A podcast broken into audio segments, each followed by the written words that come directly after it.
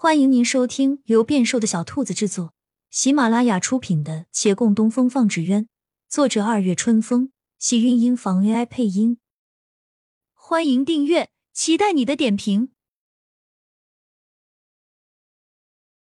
第二百零二集，徐燕来惊愕又糊涂，不知他所言何意。他并不觉得自己有荣幸让这人不顾一切。他会徇私，是因为心中有愧，而不是对他有爱。这其实与他没什么关系，甚至他都可以不必来知会。但他此刻站在了他的面前，今日的他有些奇怪。娶妻之事，在我眼中如同公案。我原是不想多费思量，母亲想要什么样子的，我照着去找便是了。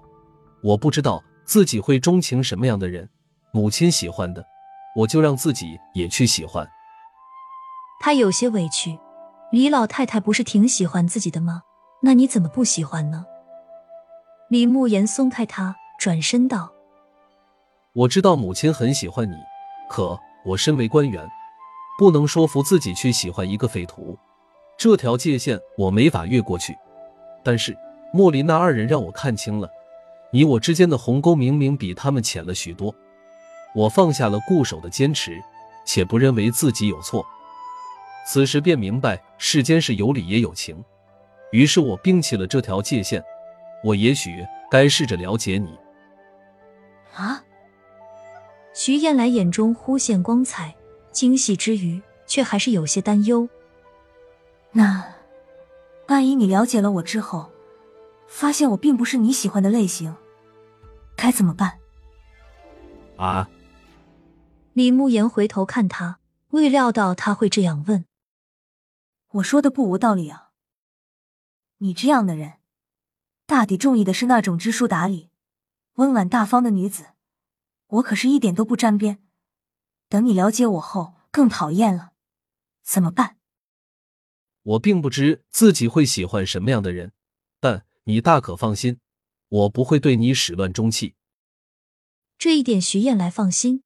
他早就说过这样的话，而他想要的仍是他的心啊！他又想起什么？先不说你以后会不会讨厌我，你当真不再介意我的身份了吗？我是匪徒，你不在乎了？是不在乎了。李慕言重重点头。那假如我以后又被发现了什么其他身份呢？还能有什么身份？我就这么一说，他终于守得云开，也许还未见月明，但已心满意足。不过，等一下，那你为何要赶我回乌衣寨？成婚那日被城中百姓们缴获了，后续礼仪都没完成。我想为你证明，重新接你过来，之前漏掉的都补上。如若可能，该让百姓们热闹迎你入城。他满心欢喜，却又自嘲，没人会欢迎他的。而他也不在乎这些繁文缛节。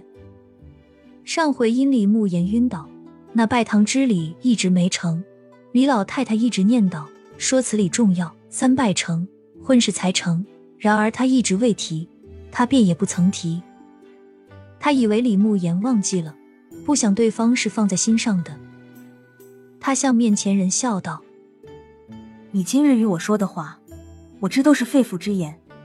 我本就心恋于你，你对我少许温情，已让我不知所向。此刻我更是舍不得离你半步。我不回去，婚事也不必补。反正啊，说不定等到你了解我之后，发现我与你喜欢的样子相距甚远，还是要赶我走的。要不这样吧，你先欠着，等你哪天对我真心有意，再来为我补办这场婚事。李慕言近看他半晌，疑惑道：“我一贯认为亏欠你颇多，想尽我所能补偿，可是你似乎都不大在乎。”他无奈一叹：“那是因为你的补偿都是表面的啊。”李慕言见他不回应，便道：“好吧，我答应你。”他说完转身要走，抬手去推门，瞥见手上沾染的灰，动作微顿。迟疑了一下，没顾上擦拭，负手回头。这里不需要你做事，你已经进了县衙，那常大人的话不要放在心上。这个，徐燕来低头，不全怪常大人，他其实也不知道嫁与他人妇后应该要做什么。李慕言已推门而出，站在门边回首。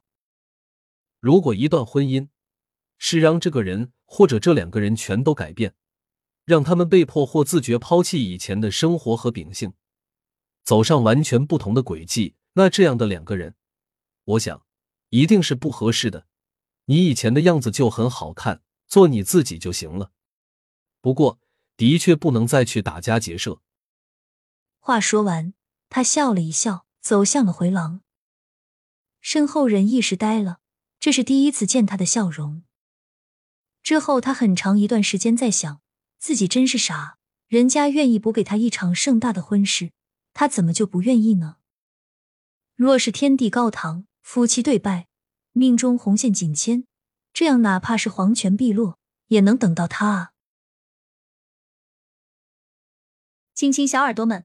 本集精彩内容就到这里了，下集更精彩，记得关注、点赞、收藏三连哦，爱你！